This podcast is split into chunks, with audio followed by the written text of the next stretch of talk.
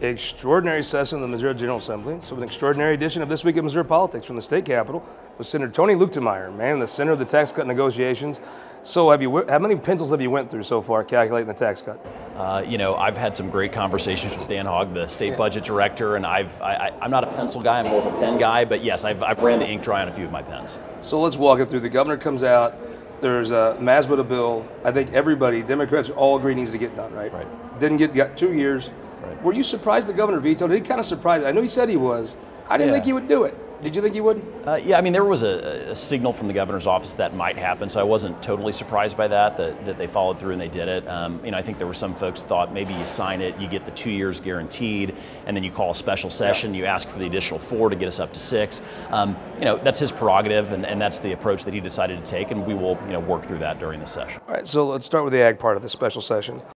It feels as though there was the Senate was where the, the, the conflict was. You were able to get two years out during regular session. It kind of feels the feeling in the rotunda today is the MASBDA part has kind of there's a solution there that's formulating, right? Yeah, it seems like that, oddly enough, and I would not have bet this Yep. at the beginning when the call initially came out from the governor's office. That seems to be the less, I don't know if controversial is the right word, but it seems to be the piece where there tends to be a lot more synergy and a lot more agreement um, on that piece of the, of the governor's call. So now the tax cut. You got the House that started off at what two billion or whatever. The Senate started off some of the Senate leadership around five six hundred million. The governor was at seven. It sort of feels like these parties were very far apart.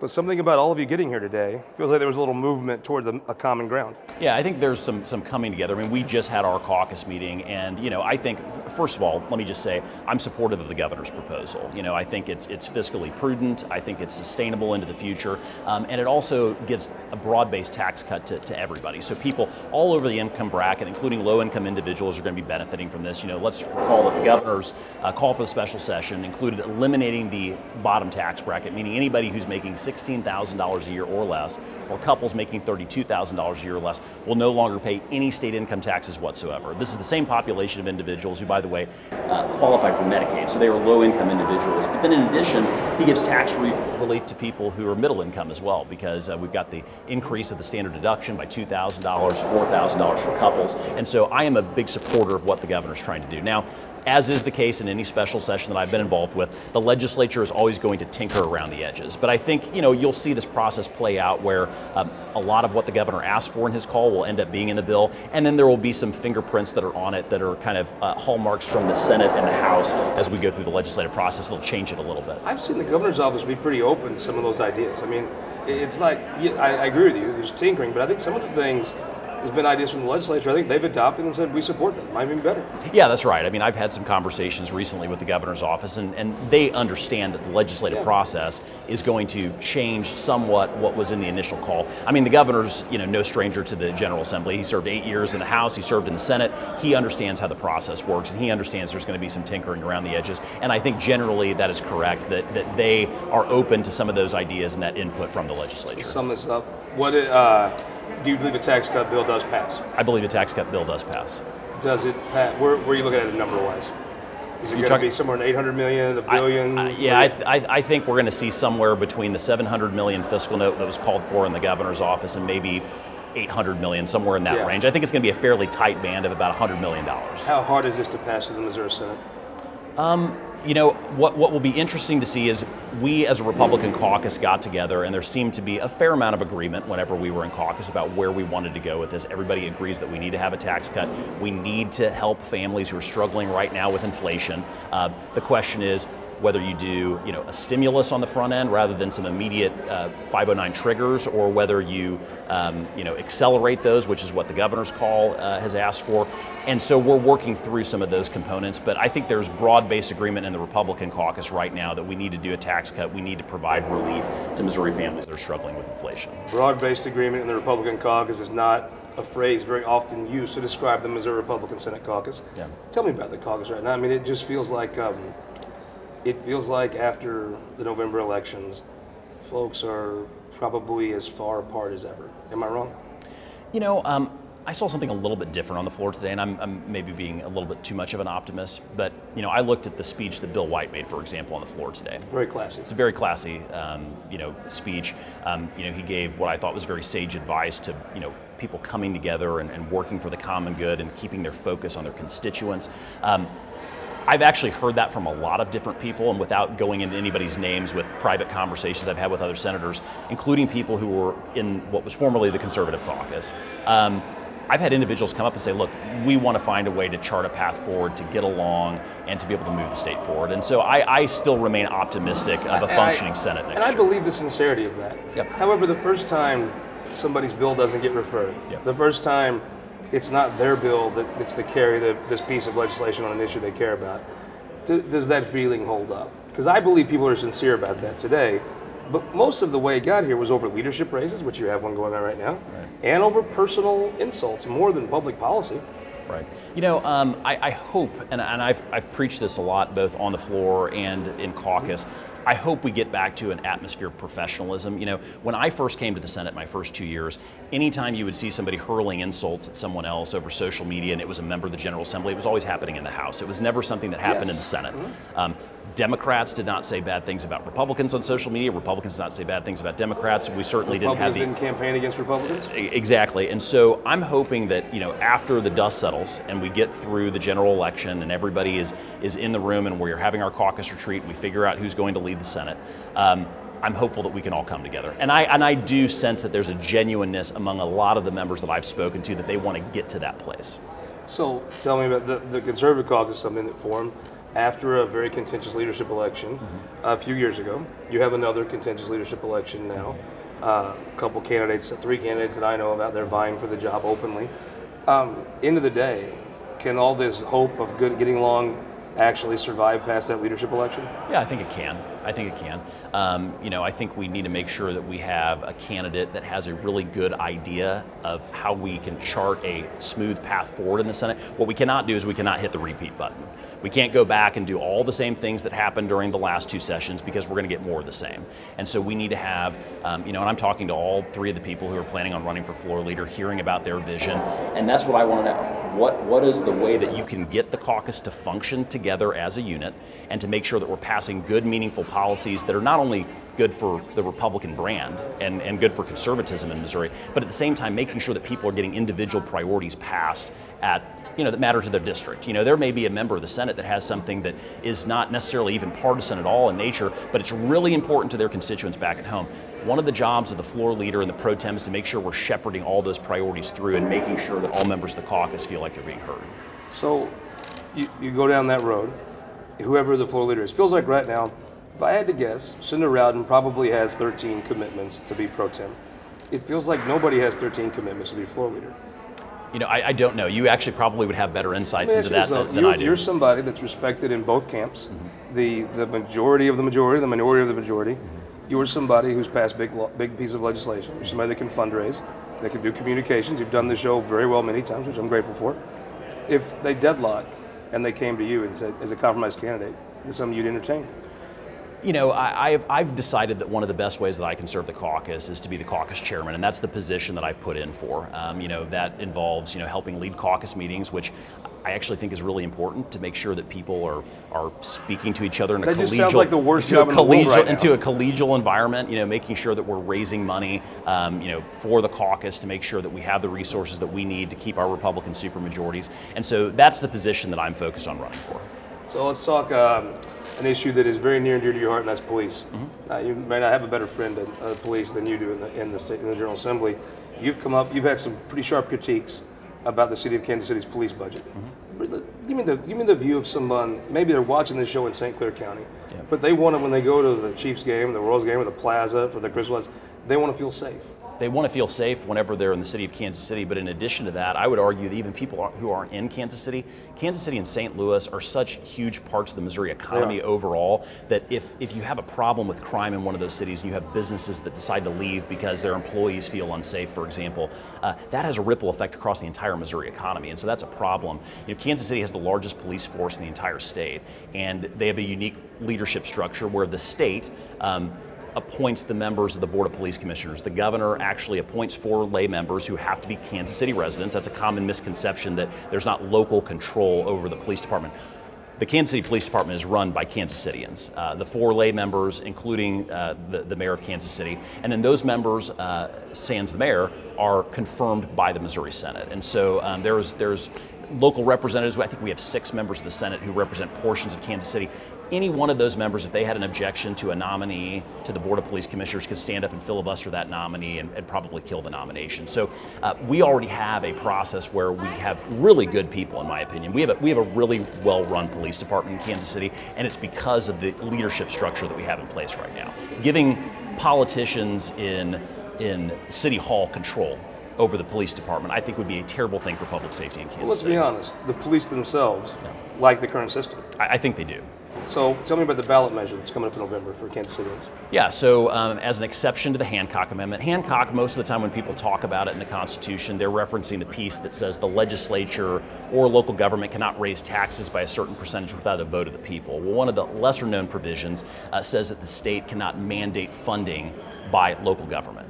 And so, what we did during the legislative session is we put on the ballot through a Senate joint resolution that I passed uh, a question that says to voters, can the Missouri General Assembly establish minimum funding for police to make sure that they have the resources they need to protect their communities? And so the entire state, because it's an amendment to the Constitution, will have an opportunity to vote on that in November. And I believe that people in Missouri overwhelmingly support our men and women in law enforcement and that that will pass. Well, I mean, you, you hear all this stuff about defund the police. And if you just watch certain news shows, you'd think it's successful or, or popular. I watched St. Louis County pass an increase in funding for cops, which we can talk all we want. When you're willing to dig in your wallet, you mean it. Sure. Then I watched St. Louis City pass a provision for increased funding in cops. And I'm like, well, if you're going to tell me the places it wouldn't pass, that would be the places, right? Yeah, I think it, I think it goes against that narrative. It's it, it's interesting because I think that in a lot of the major metro areas where we see higher crime rates. Mm-hmm people in those areas, they actually want police more because they see the daily need for it, because of the impact that it has on their lives and the safety of their families. Senator Luetkemeyer, we look forward to watching the special session unfold. And maybe we can come back when it's over and talk about it on This Week in Missouri Politics. Sounds great.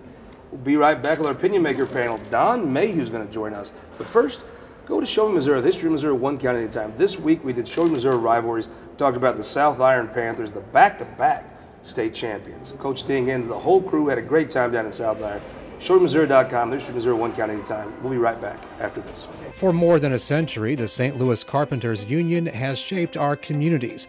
Through trusted alliances, we deliver skilled professional craftspeople while our business partners provide the kind of quality jobs that keep our economy humming.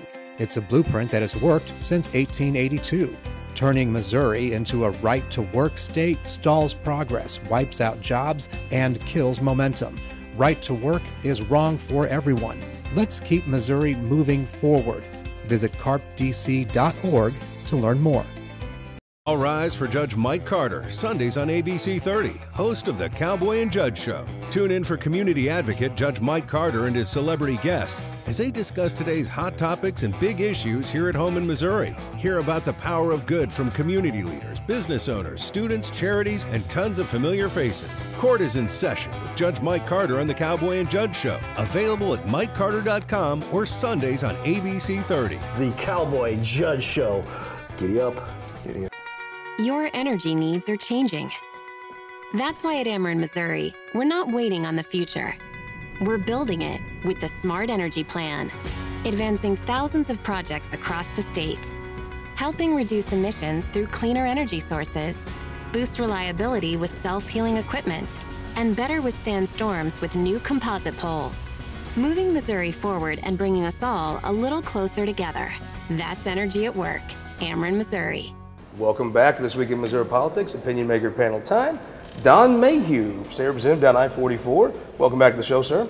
Thank you. Thank you. Great to be here. Maggie Nurrenbern from Kansas City. Welcome back. Thanks, Scott. Thanks for having me. Lawrence Bill Hardwick, also from Pulaski County. Uh, very thankful to have you on the show, sir. Me being on the show is a true Cinderella story, Scott. I believe you, Lawrence. And Chris Sander from uh, Kansas City area. Welcome back. To, oh, well, first time on the show, right? Right. First time, yeah. Thank All right. Don Mayhew, can I fish an opinion out of you about special session? You gonna, oh, you gonna cut my taxes or not? Well, you, you know, I've always got an opinion on something. no. Um, I'm not exactly sure what we're going to accomplish, but I, I uh, I know what I'd like to accomplish. What would you like to accomplish? Well, I'd like to accomplish this tax cut for the people of Missouri, uh, give some of the money back that we took away from them. So how big a tax cut? So I would be the guy in the billion dollar category. I know we're probably more in the uh, 750 million, and that's a nice start. But uh, we do have seven billion dollars left over, and uh, admittedly, we're probably going to be looking at uh, some budget restrictions in future years. Maybe we need to moderate that just a little bit in order to make sure we cover that. Sounds like an actual businessman, a K1 Republican. Maggie Nurrenbern, tell me the truth. What do you are you against any tax cut or are you against too big of a tax cut? Well, what I have seen, and again, there's no bill before the House right now, so I'm very curious to read that once we have that. But what I've seen in the governor's plan is that it's incredibly short sighted. Um, I think what we are doing is we are putting at risk the state's long term financial stability for short term political gain. That's what I'm concerned about. I want to talk about real relief for working families. I think we need to start talking and having serious conversations about cutting sales taxes cutting taxes on food, cutting taxes on diapers, cutting taxes on you know hygiene products. That's what people in my community are talking about. What we're doing here and talking about bankrupting the state in years to come and not being able to fund vital services because we have $1 billion less, less in general revenue. Um, very grave concerns about that, Scott. I had dinner with some business leaders last week, and their concern was it, it's not really money that the state has taken from people, it's money the federal government has borrowed, and they've, they've dumped on the state. So your tax cut is not necessarily that Missouri's revenues are that different, it's that the federal governments give you all this money. And I think that's what we're looking at right now. We do have an incredible surplus, but again, that is short term. Yeah. We're talking about years down the line, what's going to happen. I think You're we can look next door to Kansas and see what happens. You don't want Missouri to be a lottery winner where three years later they're bankrupt. Exactly. Bill, uh, tell me the truth. You've got a lot of numbers out there. It feels like there's some consensus amongst folks around that 800, 700, 800 million dollar number. You could probably pencil whip this a few different ways. End of the day, do you worry? I mean, the state runs on contracts, usually annuals. Your revenues are up because of percentage of spending, but also inflation is going to affect the state's expenses too, right? That's right. I think there's an appetite for a tax cut. I think inflation is going to affect our expenses, but inflation is also one of the drivers why revenues are up. There's more money in the economy. There more, there's more dollars chasing fewer goods and services. So that's going to bring revenues up. But it's like you said, the operating costs of the state are going to go up too. So I think you know both uh, Representative Mayhew and Representative Nurrenbern have a point that we want to give money back to people. That conservatism is about limited government, about giving freedom back to people. It's also about fiscal responsibility and knowing we don't know all the things that are going to happen. We don't know what the economy is going to look like in a year or four years, or what federal funding is going to look like to our state. So we need to think long term. We need to think about what's sustainable. We want to give uh, power and money back to the people, but we also want to think about okay, what could go wrong in our economy that we don't know about, and how do we plan to make sure that we're able to meet our obligations and be responsible through things like that. So, where's what number are you looking at? What number sounds good to you? Uh, the 700, 800 million dollar range seems, seems like a pretty good range. I mean, there are different models that we've talked about and seen about if revenues go up or down. But you know, uh, a lot of that's speculative. We don't really know what's going to look like a year from now. Representative Sanders, tell me the truth. You come in, you, have you heard numbers shot all over the place. Mm-hmm. What number sounds better to you? Well, the governor put in his proclamation 701 million or less, so I'm fine with 70, yep. 701. It's a nice. good place to start, and then let's move something at 701. If we want to change something, we'll do it at Don the May- end. Don Mayhew, there's economic incentives. Every state has them. Missouri has them.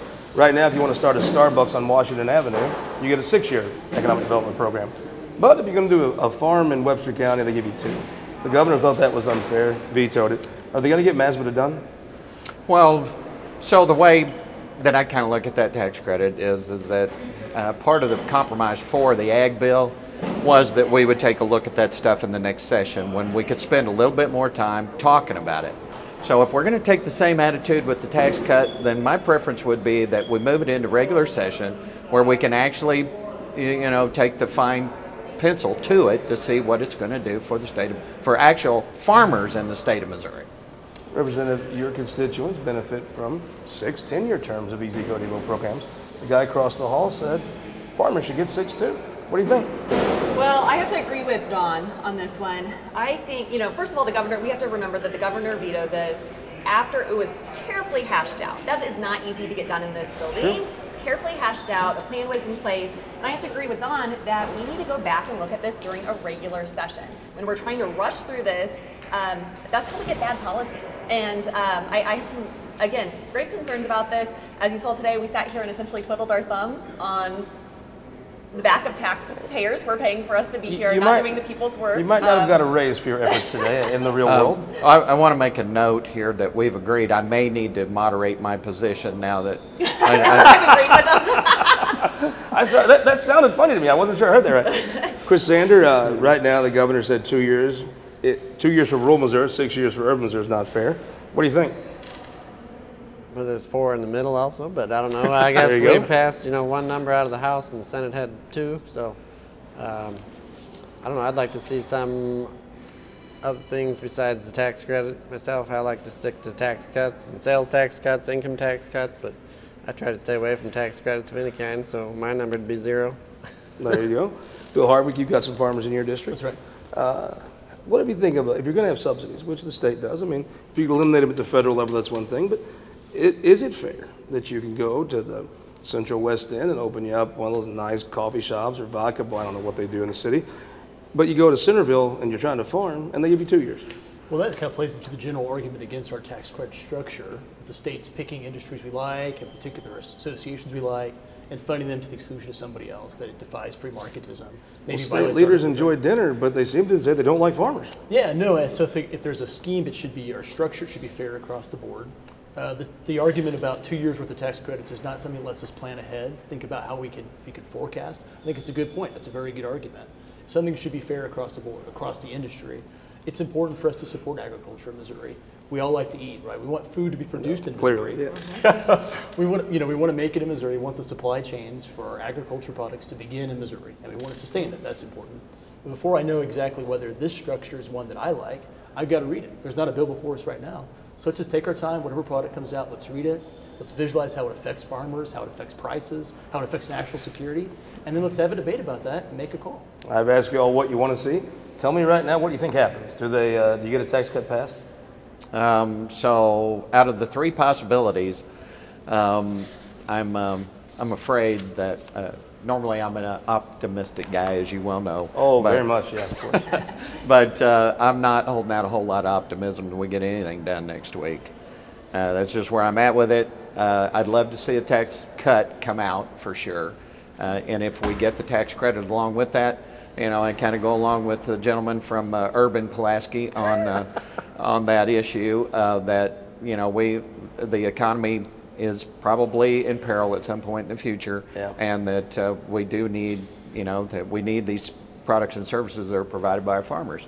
So, So you're uh, predicting the tax cut comes? uh, I'm saying if we get one, we get the other one. Um, uh, That'd be the only way I could support it. Representative, what happens? Not what you want to see happen, if they pass the tax Yeah, based on what I saw today, I'm very skeptical that anything's going to get through. I think most likely we're going to be here and nothing's going to get through Hey. the Senate. I think what's going to happen is we're going to come back and over um, overturn some of the vetoes from the governor. The House will, The right? House will. Yes. And um, Why would you do that if you know there'll be no in, in the Senate? well, um, It's a great again, question, huh? uh, yeah, it is a great Uh, question. Bill Hardwick, let me, there's a question. Give me the prediction. What I actually think, it's a testament how bad these negotiations have gone, that today was probably the best day of negotiations they've had. Yeah, I don't think it was a bad day. Yeah, I- And I think they made a lot of progress. I'm here to work, and I'm here to. The, the governor showed leadership, putting a proposal out, touring the state, presenting options, cost Mm-hmm. and risk to the people and the legislature. And now the legislature needs to go to work and look at proposals and look at what's good for people and what future effects are. Let's have a discussion. Let's not be afraid of a So debate. you say yes. I say if I have anything to say about it, we'll have a good tax cut. That I agree. What do you think happens? I think we might end up adding something like no sales tax on groceries or food because if we manufacture, produce food here and it goes out of the state, we're not collecting sales tax. So why would we collect sales tax on that sold product here in Missouri? Kansas just got rid of sales tax on grocery. I think Illinois has that going. That's St. Louis, Kansas City, right on those states. I've seen the governor be pretty open to ideas about this from the start, from the, from the beginning of the process. You know, a lot of this product that I think they're still supporting is things the legislature has brought to it. Yeah, these have been filed like to get rid of uh, grocery sales tax. That was uh, House Bill 1992, 1779, 1817, .249 last session. Four people filed that to get rid of sales tax on groceries. But I think to agriculture, food, people in need, uh, inflation, sales tax on grocery is fiscal note of 174 million, and we're talking 700 million total. That's a small portion of it. We could help everybody every day rather than every paycheck or every, you know, uh, time you file your taxes every year. He's gonna get that chainsaw for the tax cut. And of this hedge clipper, he's got the saw out. Don, maybe let's talk about the Senate race. Uh, it would think in your neck of the woods, Eric Schmitt's going to do pretty well. Oh, he's going to do really well. Let's take a step back and look at the state. I, I think that there was definitely a chance for Democrats to win this. It was going to take an Eric Greitens. It was going to take probably Danforth's Guyan and some luck and gas prices to go down. So Greitens didn't, probably the most popular one, the hardest to beat one, and Eric Schmitt. The Danforth puppet guy quit, and gas is still at three something. I mean, is this a real race? Um, well, anything is up for grabs, but let, us face it. Uh, you know, the uh, the lawsuits that Eric filed uh, expressed his interest in what he wants to do as a senator. Mm-hmm. I think he keeps doing stuff like that, and uh, especially if he starts talking about doing something, uh, perhaps, um, you know, on this Visa Mastercard. Um, identification of um, firearms purchases and things like that. I'd love to see something like that. Um, but yeah, uh, everything's going in the right direction. Wrong. Okay, Trudy, I have um, nothing but great things to say about Trudy you know, and what she's out there doing each and every day, talking with voters. She's a quality person. She's a person of incredible integrity. Yes. She's compassionate. She's empathetic. She's out there listening to voters, not just saying talking to them, but listening to them about what they need and what they want from their leaders. And I uh, really appreciate that she's not just in Kansas City and St. Louis. She's hitting the road. She's up in rural communities, um, and, and that's what we need to do to win. Quality person. One one word answer. Is it a race? Yes. Don Mayhew with a minute left. Who won the week?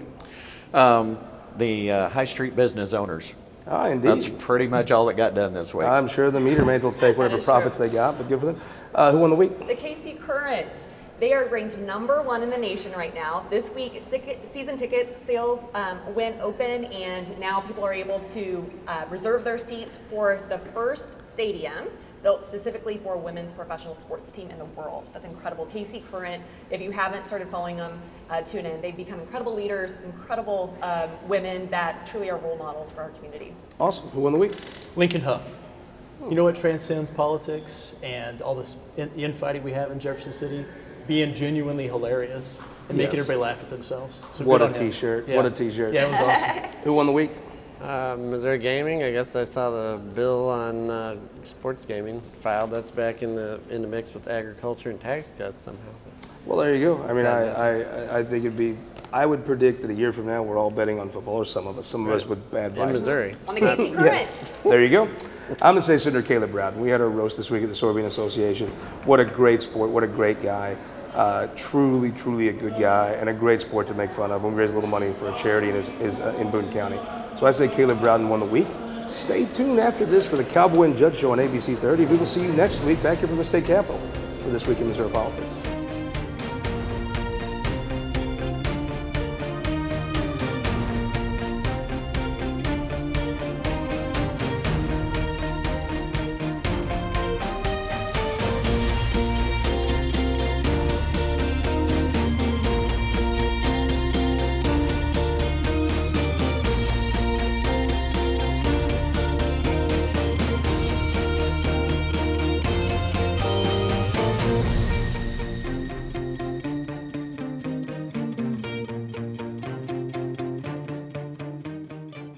This Week in Missouri Politics is sponsored by the Missouri Automobile Dealers Association, Ameren, Spire, and Sterling Bank.